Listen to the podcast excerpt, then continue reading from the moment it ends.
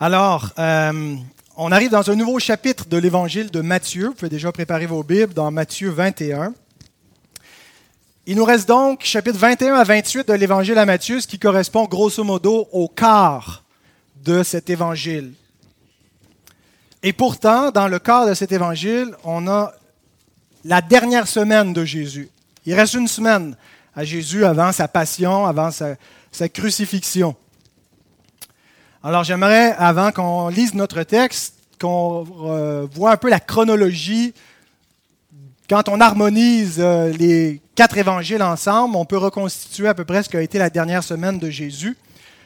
Alors le vendredi précédent le vendredi saint, Jésus est arrivé à Béthanie, Jean 12. Le samedi, Marie euh, oint les pieds de Jésus.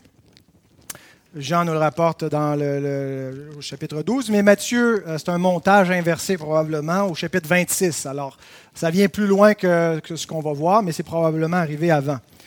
Le dimanche, c'est l'entrée triomphale à Jérusalem. Donc, nous sommes le dimanche de la dernière semaine. Le lundi, la colère dans le temple, Matthieu 21, 12 à 16.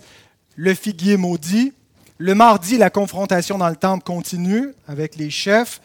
Le discours de Jésus sur le mont des Oliviers, le, discours un peu de la, fin, de la destruction du temple et l'avènement de Christ. Le mercredi, rien ne nous est spécifiquement rapporté dans les activités de Jésus. Il a peut-être pris une journée de congé à Béthanie, mais il semble que c'est là où Judas a préparé sa trahison.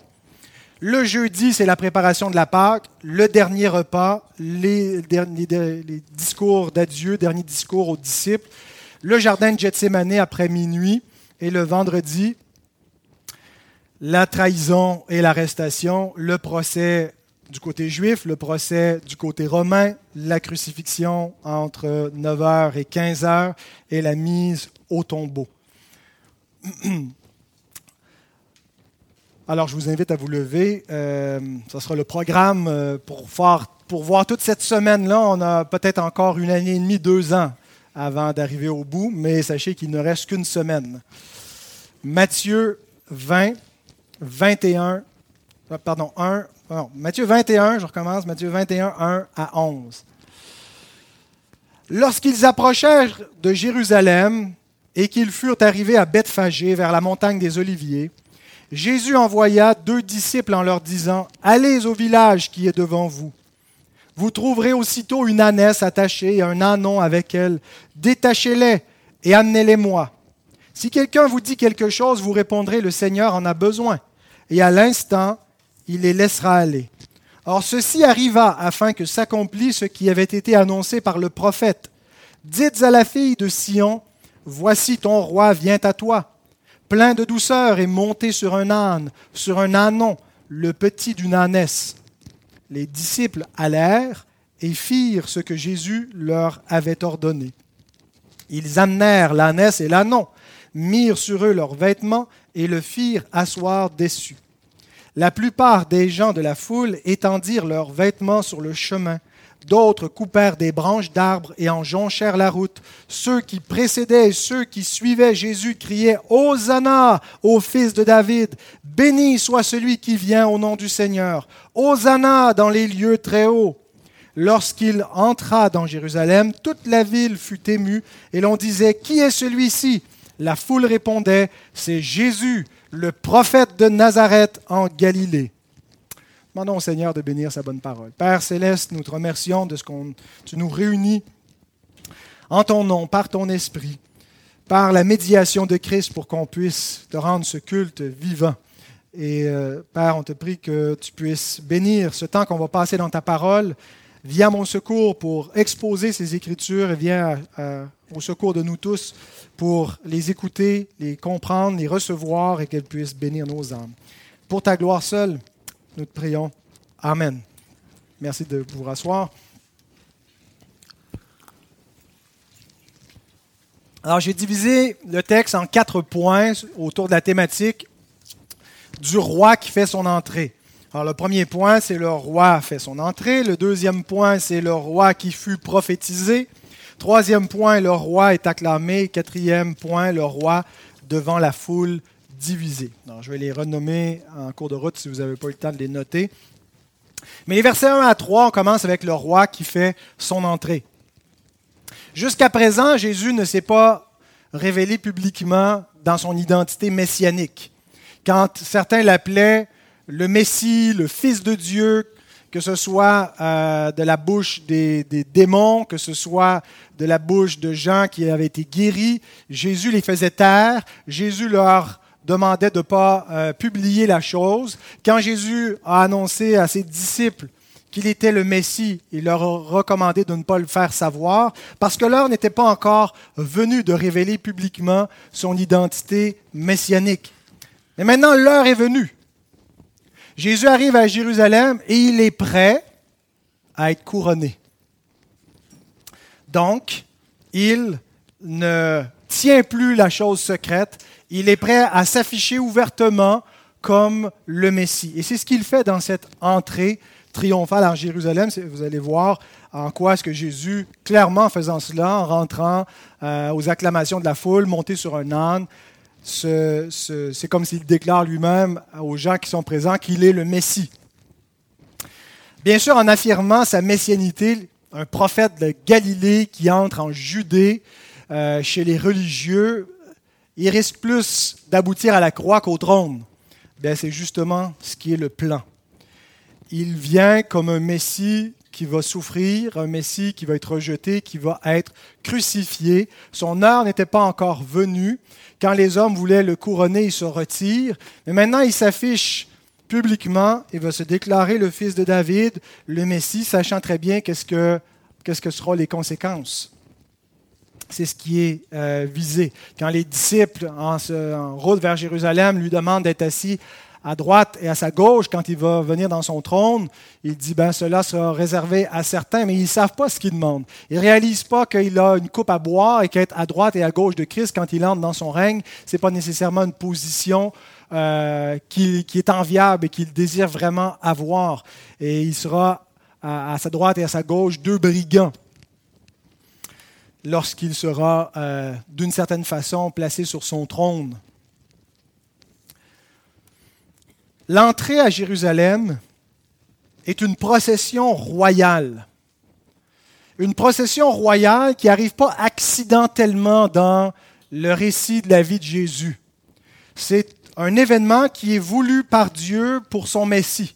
Et l'importance de l'événement aussi est soulignée par le fait que les quatre évangélistes, Matthieu, Marc, Luc et Jean, nous rapportent cette entrée triomphale à Jérusalem sur le dos d'un âne. Il n'y a pas euh, tous les événements que les quatre évangélistes rapportent, mais généralement, quand les quatre évangiles le rapportent, il y a quelque chose de significatif.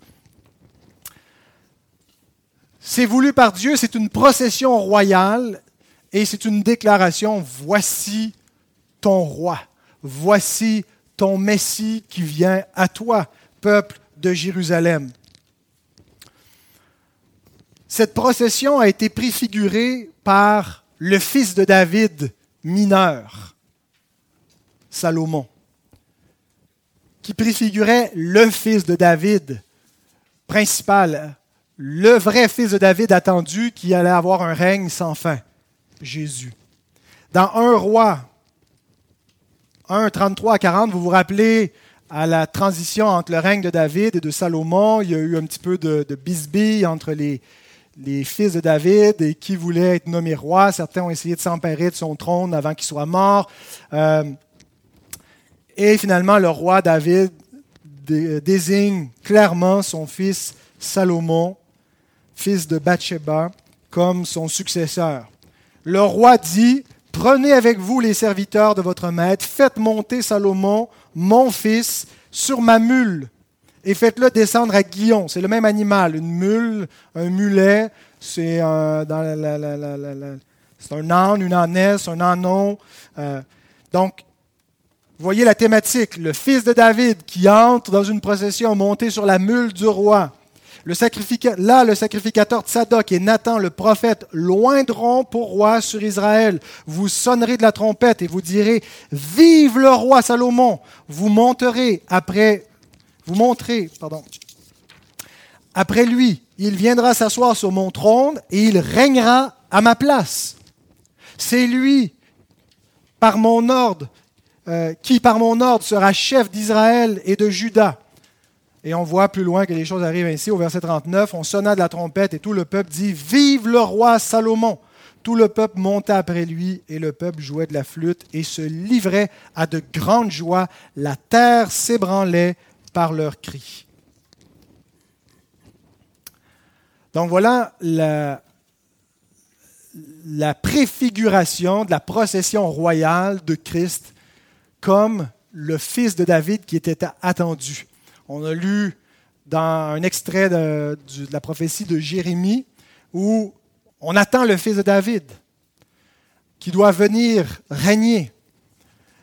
Donc il y a cette attente messianique davidique euh, d'un roi qui ne passera point et qui va restaurer toute chose.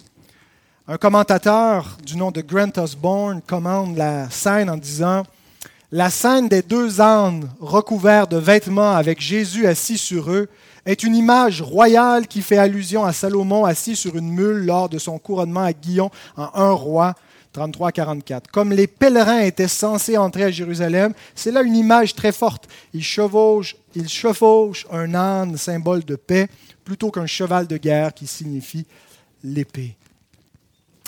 Donc, il y a une foule de pèlerins euh, et les gens euh, accompagnent Jésus, pas juste parce que, euh, ils seraient allés à Jérusalem avec ou sans Jésus, parce qu'il y a une fête, il y a la Pâque qui se prépare.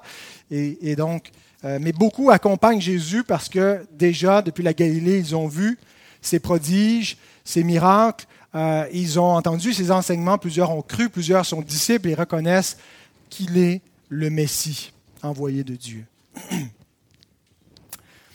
Donc, tantôt dans mon illustration aux enfants, euh, j'ai donné cette, idée que l'âne est quelque chose un peu de, de, ridicule. L'âne dans le miroir, c'est soi-même avec Christ qui, est, sur nous, comme s'il y avait quelque chose un peu de, dégradant pour Christ de prendre une bête de somme, euh, un âne, et puis de s'asseoir dessus. Euh, et puis euh, finalement, ça nous témoignerait de l'humilité, de l'abaissement de Jésus. Mais en réalité, l'âne n'était pas une image ridicule était une image royale dans le, contexte de cette procession. Il ne vient pas avec un cheval de guerre, il vient avec dignité, avec douceur euh, et euh, avec un animal qui représente, qui entre en paix vers son peuple. Et comme on le voit avec Salomon, Salomon qui est vraiment un parangon de la gloire de Christ qui devait venir, une, image, hein, parce qu'il n'y a pas de règne plus, plus, plus glorieux que celui de, Salomon parmi les descendants de David. Eh bien, il préfigurait la gloire royale du Christ, mais la, la gloire de Salomon était un pâle reflet de la gloire de Christ. Et même ce roi glorieux, quand il a été couronné, sa procession royale s'est faite sur une mule. Alors c'était tout à fait quelque chose de, euh, digne qui n'allait pas à l'encontre de la majesté royale. Alors Jésus envoie lui-même ses disciples chercher, détacher un anon. Il euh, veut délibérément que les choses se passent ainsi. C'est pas accidentellement, c'est pas parce que Jésus est fatigué. Euh, Jésus est conscient de ce qu'il fait, il est en contrôle et l'heure est venue pour lui de se révéler comme Messie. Jésus révèle en même temps son omniscience, son omnipotence. Il sait, il n'y a pas eu un préarrangement avec le propriétaire de l'ânesse et de l'ânon. Jésus envoie ses disciples, ils vont les trouver à tel endroit. Et les autres ici nous disent qu'il y a effectivement des gens qui ont dit Mais qu'est-ce que vous faites là? Vous vous emparez de cet âne Et qu'ils ont répondu Le Seigneur en a besoin, il les a laissés aller. De quel droit s'empare-t-il de ces bêtes-là? Ce n'est pas à lui. Euh, c'est un peu comme un vol. c'est, un, emprunt temporaire. Il les a retournés par la suite, mais encore là. Euh, une transgression du huitième commandement. Jésus prend des choses euh, qui ne lui appartiennent pas. J'ai trouvé l'idée de euh, deux commentateurs euh, qui ont écrit conjointement un, commentaire sur Matthieu très intéressant, Davies et Allison, qui font un parallèle avec Adam. Il dit Jésus est le Seigneur Messie qui recouvre la souveraineté d'Adam sur les animaux. Dieu a donné en Genèse 1, 26 à 31 la domination sur le premier homme, euh, au premier homme sur toutes ses œuvres. David nous parle que Dieu a placé toutes les œuvres qu'il a créées sous le pouvoir de l'homme. Qu'est-ce que l'homme pour que tu te souviennes de lui, que tu prennes garde à lui? Tu le fais de peu inférieur à Dieu et tu as tout mis sous ses pieds. Non seulement les bêtes des champs, mais encore les étoiles du ciel, la lune, tout ça, Dieu l'a soumis au pouvoir de l'homme. Mais l'homme déchu a perdu cette autorité, ce pouvoir, et Jésus vient comme le dernier Adam celui qui va restaurer le pouvoir de l'homme sur la création déchue, qui ne sera plus soumis euh, au serpent, à l'ennemi, mais qui va être sous la domination du Fils de l'homme. Et donc, euh, il est cet Adam eschatologique qui entre dans Jérusalem, qui a le, pouvoir sur les animaux, qui peut réclamer euh, donc pour, lui-même, pour sa propre procession royale, puisqu'il est le roi des rois, qu'on lui apporte ces animaux pour qu'il puisse faire son entrée. Alors Jésus agit ici délibérément, il est conscient de ce qu'il fait, c'est une procession royale, il y a des, euh, des repères pour le, peuple de reconnaître en lui celui qui se clame le vrai fils de David, qui entre comme un roi à Jérusalem. Alors Jésus, en faisant cela, est en train de dire, je suis le roi, je suis le fils de David, il ne le cache pas. Deuxième point, le roi qui fut prophétisé.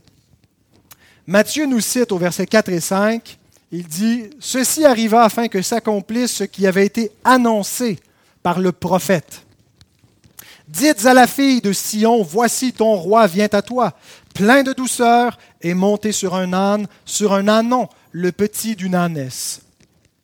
Matthieu nous dit, c'est afin que s'accomplisse ce qui avait été annoncé. Le verbe accomplir, Matthieu l'a utilisé plusieurs fois, pléro, qui veut dire accomplir ou rendre plein. Donner vraiment le sens plénier à une prophétie. Comme quand Dieu dit J'appellerai mon fils hors de l'Égypte. Dieu a appelé son premier fils Israël hors de l'Égypte. Mais ce n'était pas encore accompli, cette prophétie de, l'Ancien Testament, parce que le vrai fils, le vrai Israël, qui rendait plein le sens de J'appellerai mon fils hors de l'Égypte, c'était Jésus quand il a été appelé hors de l'Égypte en Matthieu chapitre 2. Et plusieurs fois, Matthieu utilise cette expression afin que s'accomplisse, afin que le vrai sens ultime de l'Écriture soit accompli dans le Christ. Il, ça fait la dixième fois sur onze fois qu'il le dit dans l'Évangile, mais je vous suggère que dans les Écritures, il y a plus de, de, centaines de passages de l'Ancien Testament euh, qui trouvent leur sens plénier dans la personne du Christ. C'est ce qui fait de nous de bons lecteurs de la parole si nous sommes capables de comprendre comment les Écritures se rapportent à Christ, comment l'Ancien Testament en particulier euh, prévoyait, préfigurait, préparait la venue de Jésus euh, comme l'ombre de la réalité et de relier tout de manière christologique. Alors, Matthieu nous dit qu'il accomplit les Écritures. Matthieu est en train, pour ses lecteurs, la plupart des lecteurs d'origine juive au premier siècle, est en train de faire ce que Apollos fait dans Acte 18, 28. Il réfutait vivement les Juifs en public, démontrant par les Écritures que Jésus est le Christ. Ce que beaucoup de Juifs refusaient et refusent encore, de reconnaître que Jésus est le Christ. Et comme apologète chrétien, comme défenseur de la foi chrétienne, notre rôle, c'est de démontrer par les Écritures de l'Ancien Testament que Jésus est le Christ, que tout historiquement correspond à sa vie dans les Écritures et qu'il accomplit parfaitement les, Écritures. Il est le fils de David que nous attendions. Tout l'Ancien Testament l'annonce. Et avant de citer la prophétie spécifique que euh, Matthieu nous, cite de Zacharie, pour parler du, roi qui entre euh, monté sur son âne, il y a un autre passage qui nous parle d'un roi et d'âne et d'ânesse et d'ânon euh, qui est bien antérieure à celle de Zacharie, qui est un prophète tardif dans l'Ancien Testament, qu'on retrouve dans la Genèse, lorsque Israël, qui est rendu vieux, Jacob, bénit ses fils. Remarquez la bénédiction qu'il donne à Judas, son fils, qui n'est pas l'aîné, mais qui reçoit pourtant le privilège du droit d'aînesse. Le sceptre ne s'éloignera point de Judas ni le bâton souverain d'entre ses pieds, jusqu'à ce que vienne le Shiloh. Le Shiloh, c'est un titre messianique qui peut être traduit par le pacificateur. Hein, il y a une racine qu'on voit shalom, Shiloh. Donc, jusqu'à ce que vienne le Shiloh euh, et que les peuples lui obéissent. Il attache à la vigne son âne et au meilleur cep le petit de son ânesse. Je n'avais jamais fait le lien avec le lion de la tribu de Judas, qui est prophétisé comme le roi, qui va avoir le sceptre, qui va gouverner les peuples, et cette image d'un roi qui est le pacificateur, le Shiloh, avec l'image non pas d'un cheval de guerre, mais d'un anon, le petit d'une ânesse. Mais cette, cette prophétie embryonnaire est reprise à la fin de la révélation de l'Ancien Testament par le prophète Zacharie au chapitre 9, qui est cité dans Matthieu, mais on va ajouter aussi le verset 10 que Matthieu ne cite pas pour voir la portée de cette prophétie. Zacharie 9, 9 et 10. Sois transporté d'allégresse, fille de Sion. Pousse des cris de joie, fille de Jérusalem. Voici, ton roi vient à toi. Il est juste et victorieux. Il est humble et monté sur un âne, sur un âne le petit d'une ânesse. Je détruirai les chars d'Éphraïm et les chevaux de Jérusalem, et les arcs de guerre seront retranchés. Il annoncera la paix aux nations, et il dominera d'une mer à l'autre, depuis le fleuve jusqu'aux extrémités de la terre. Voyez-vous de quel roi il est question ici? Du roi de paix, qui entre à Jérusalem pour apporter la paix et mettre fin à la guerre. Jésus dit qu'il n'est pas venu apporter la paix dans le monde, mais l'épée. Mais il faut comprendre qu'est-ce qu'il veut dire. Il veut dire que sa venue ne va pas pacifier tout le monde les uns envers les autres, que ceux qui vont croire en lui vont être rejetés souvent par les gens même de leur propre famille et qui vont être divisés entre eux. Mais Jésus est venu apporter la paix dans le monde la paix entre l'homme et Dieu. La paix qui nous permet de nous réconcilier avec Dieu, qui nous permet de nous réconcilier avec les autres. Et c'est très significatif que Jésus est annoncé comme le roi de paix, comme monté sur un âne qui représente le symbole de paix, le roi qui vient pacifiquement vers son peuple pour recevoir le trône, à Jérusalem. Qu'est-ce que veut dire Jérusalem? Jérusalem, la ville de paix. Hein, l'ancien nom de Jérusalem, Salem, où se trouvait Melchisedec, sacrificateur du Très-Haut, qui était euh, la ville de paix. Salem, Shalom, Shiloh, vous voyez toutes ces, ces connexions, et Jérusalem, la ville de la paix. Et c'est là, en venant dans cette ville, que Jésus va recevoir le châtiment qui nous donne la paix nous dit Ésaïe 53, verset 5. Le châtiment qui nous donne la paix. Le roi de paix vient abolir la guerre, établir la paix en entrant à Jérusalem, mais pas comme ses disciples, comme la foule pouvait l'attendre, en renversant par le pouvoir, en traitant un signé de paix, peut-être en signant un traité de paix avec ses adversaires, les Romains. Non, en versant son sang pour tout homme qui croit en lui, pour faire la paix avec Dieu. Mais les disciples et la foule ne comprennent pas encore cela. Ils ont sous les yeux celui qui se déclare fils de David, le Messie royal. Ils l'acclament comme tel, mais ils ne comprennent pas encore la nature de ce Messie. Jean 12, verset 16, Jean commente cette scène en disant, Ses disciples ne comprirent pas d'abord ces choses. Mais lorsque Jésus eut été glorifié, ils se souvinrent qu'elles étaient écrites de lui et qu'elles avaient été accomplies à son égard.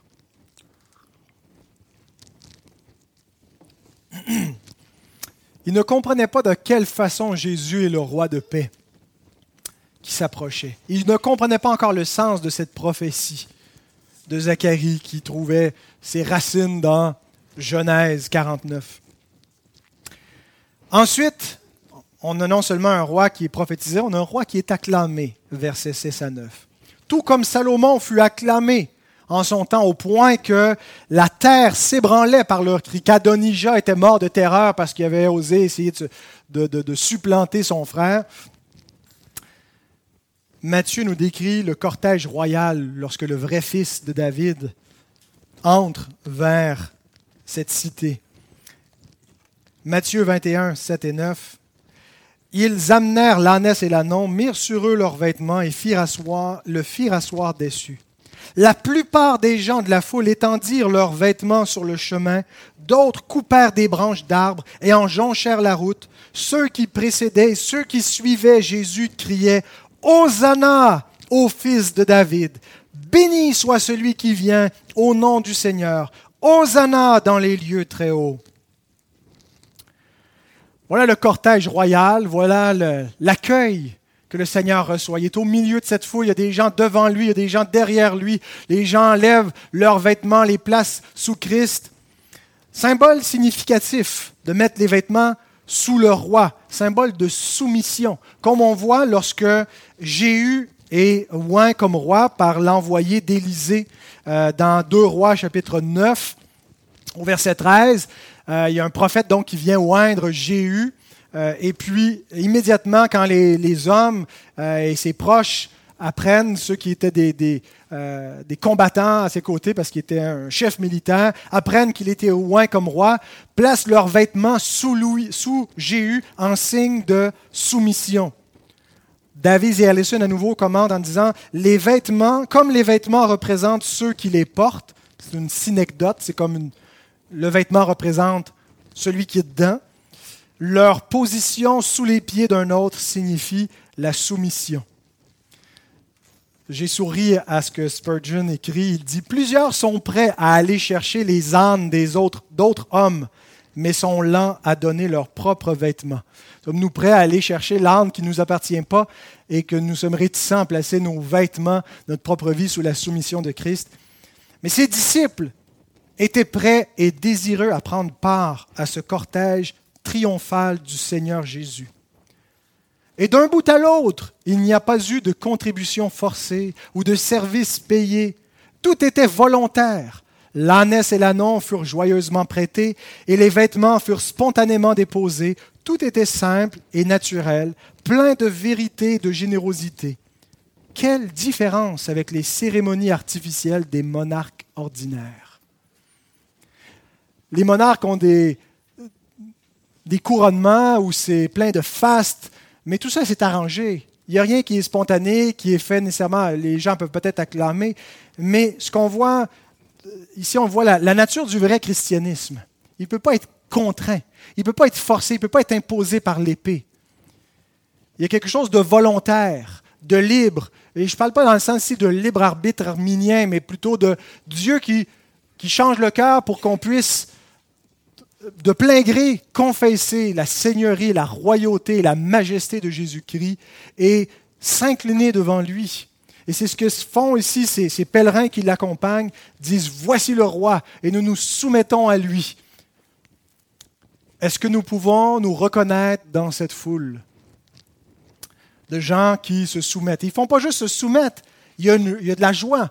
On peut se soumettre à un tyran qu'on craint, puis on se soumet parce qu'on ne veut pas qu'il nous arrive d'ennui mais il l'acclame avec des branches de palmiers, de rameaux. C'est un symbole pour célébrer la joie, Lévitique 23, 40, où le peuple, quand il fête, utilise ce symbole comme un symbole de joie. On voit dans les livres apocryphes des Maccabées aussi euh, quelque chose de semblable aussi dans des, dans des fêtes avec les branches de, palmiers, de rameaux. Et on voit la joie de la foule au cri qu'elle fait entendre. Hosanna au fils de David. Béni soit celui qui vient au nom du Seigneur. Hosanna dans les lieux très hauts. La scène juste avant, la scène précédente qu'on a vue la semaine dernière, on avait deux aveugles seulement qui criaient Fils de David, et les autres essayaient de les faire taire. Mais maintenant, on a une foule immense qui confesse que c'est le Fils de David. Hosanna, c'est un mot araméen qui, euh, euh, les spécialistes sont divisés. Certains croient que c'est une formule d'acclamation, de louange, euh, mais d'autres y voient plutôt une prière qui serait tirée du psaume 118, 25 et 26, une prière qui veut dire Sauve, je prie, secours, je prie. Et donc, dans le psaume 118, 25, on a Ô Éternel, accorde le salut. C'est comme ça qu'en araméen, on aura le Hosanna. Ô Éternel, donne la prospérité. Béni soit celui qui vient au nom de l'Éternel, comme la foule dit, béni soit celui qui vient au nom du Seigneur, l'Éternel. Mais donc, c'est probable qu'il y ait une combinaison des deux, que c'est une prière pour le salut euh, et que c'est un cri d'acclamation en même temps parce que c'était euh, un peu la, déformation euh, au fil des, siècles qui avaient passé, mais que Hosanna avait un, peu une formule de louange, et c'est ce qu'on voit, Hosanna dans les lieux très hauts. Et donc ce qu'on voit ici, c'est le peuple qui consacre son roi par des prières, par des louanges. Ce n'est pas juste quelque chose de terrestre, il y a quelque chose de céleste qui est devant Dieu, ce qui se passe à ce moment-là. Et le quatrième et dernier point, la foule, le roi devant la foule divisée, versets 10 et 11. Lorsqu'il entra dans Jérusalem, toute la ville fut émue et l'on disait, Qui est celui-ci? La foule répondait, C'est Jésus, le prophète de Nazareth. C'est la deuxième fois que Jésus trouble les habitants de Jérusalem. Le mot euh, qui est traduit par toute la ville fut émue, le verbe ému, euh, c'est pas dans le sens d'être agité, d'être troublé, d'être bouleversé comme on voit dans Matthieu 2, 3, quand les mages d'Orient arrivent, il dit Où est le roi des Juifs qui vient de naître? Et euh, Hérode et tout Jérusalem avec lui étaient troublés euh, à cette, euh, cette parole. À cette époque, Jérusalem compte environ 70 000 habitants réguliers. Dans les temps de fête, comme la Pâque, qui sont les principaux festivals de l'année. Il pouvait y avoir jusqu'à 250 000 personnes qui arrivaient dans la capitale. Euh, donc Jésus euh, arrive vraiment à un moment euh, clé. Il est acclamé comme le roi. Ça trouble les habitants de Jérusalem parce que là, on a des gens en surnombre qui sont plus nombreux que la population habituelle, des Galiléens qui prennent cet homme-là pour le Messie il y a la crainte d'agitation, la crainte qu'il y ait des, séditions, des révoltes, que les zélotes se mettent de la partie, la crainte que les Romains, pour calmer l'agitation, euh, brutalisent la population. Et donc, on va voir rapidement les chefs essayer de trouver une solution pour calmer la foule, calmer l'ardeur et se débarrasser de ce pseudo-roi. Jésus, pendant la semaine où il arrive à Jérusalem, ne va pas habiter à Jérusalem. Il va faire le va-et-vient entre Béthanie, où il est logé, et revient journalement à Jérusalem. Donc on le voit entrer et sortir de la ville. Lorsqu'il arrive, les habitants demandent Qui est celui-ci? Ça peut paraître une belle question ouverte, et c'est une bonne question que les gens peuvent poser, que chacun peut se poser. Qui est le Christ? C'est la question la plus importante. Qui est Jésus de Nazareth? Euh, Les gens ne, soupçonnent pas à quel point cette question est plus importante que toutes les autres questions qui peuvent se poser, même que qu'est-ce que je vais faire dans la vie.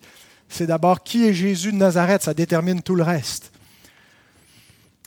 Mais cette question, je ne crois pas qu'elle révèle un intérêt, plutôt une ignorance qui va éventuellement se traduire par un endurcissement. La réponse à cette question vient de la foule de pèlerins qui dit c'est le roi de paix, c'est le, roi des Juifs. Euh, mais ceci, la foule, les habitants de Jérusalem l'ignorent encore. Ils ignorent qui il est, ils ignorent que c'est celui dont il est parlé dans Zacharie. Réjouis-toi, fille de Jérusalem. Réjouis-toi, Sion ton roi entre chez toi. Il vient humblement, il vient dans la paix, il vient monter sur un anon pour t'apporter la paix.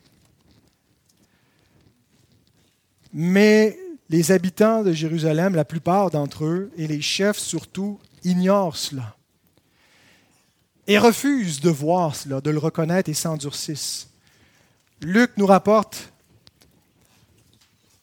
une, euh, une scène parallèle qui complète un peu cette image, ce tableau de l'entrée triomphale à Jérusalem. Luc 19, 41 à 44, il dit, comme il approchait de la ville, Jésus, en la voyant, pleura sur elle et dit, si toi aussi, au moins en ce jour qui t'est donné, tu connaissais les choses qui appartiennent à ta paix, si tu connaissais ton roi qui vient chez toi pour t'apporter la paix, mais maintenant elles sont cachées à tes yeux. Il viendra sur toi des jours où tes ennemis t'environneront de tranchées, t'enfermeront et te serreront de toutes parts. Ils te détruiront, toi et tes enfants au milieu de toi, et ils ne laisseront pas en toi pierre sur pierre, parce que tu n'as pas connu le temps où tu as été visité. Qui est celui-ci? C'est le roi de paix. Mais leurs yeux sont voilés, leur cœur est endurci. La réponse à la question, c'est la foule qui répondait, c'est Jésus, le prophète de Nazareth en Galilée. Remarquez la conjugaison à l'imparfait. Pas la foule répondit, mais la foule répondait. C'est quelque chose d'itératif. La foule répétait, la foule confirmait et continuait de dire et de répondre. Et, ça fait partie un peu du témoignage. On ne dit pas qu'une fois que Jésus est, le Sauveur. Nous le répétons, nous le continuons à l'affirmer, à le confesser à un monde incrédule, à un monde qui a les yeux aveugles, un monde qui est endurci. Nous répondons. Or, d'un côté, on a la foule de pèlerins qui le reconnaît et le confesse non seulement comme roi, le fils de David, mais comme prophète, le roi prophète, celui parce qu'ils attendent non seulement un roi, mais ils attendent un prophète. Moïse a dit que Dieu susciterait un prophète comme lui. Alors c'est le roi prophète qui doit venir. Mais de l'autre côté, on a les habitants de Jérusalem incrédules, qui doivent se dire que le Messie peut certainement pas venir de la Galilée. Souvenons-nous de la réaction de Nathanaël lorsque Philippe lui annonce Nous avons trouvé le Messie, c'est Jésus de Nazareth. Et sa réponse dans Jean 1,46 c'est Peut-il venir quelque chose de bon de Nazareth? Il y avait cette rivalité entre euh, les, les, Judéens, la population de la Judée et la population de la Galilée, et il y avait ce mépris les, habitants de la Judée, c'est eux les vrais juifs. C'est eux qui ont le temple, c'est eux qui sont restés fidèles. Les autres, c'est une partie de population déportée, puis mélangée avec des, païens. Alors le Messie ne peut pas venir d'un endroit euh, aussi obscur que la Galilée. Et c'est un peu ce que Matthieu indique quand il commence son évangile au chapitre 2, verset 23, en disant qu'il euh, sera appelé, quand il vient s'établir à Nazareth, parce qu'il sera appelé Nazaréen. Euh, il n'est pas dit nulle part dans les Écritures de l'Ancien Testament qu'il sera appelé Nazaréen, mais ce que Matthieu veut dire par là, c'était un synonyme qui sera méprisé. Il sera euh, abandonné, il sera rejeté comme un Nazaréen qui n'a rien à nous apprendre, qui n'a rien à nous apporter. Alors pour l'instant, la foule est divisée.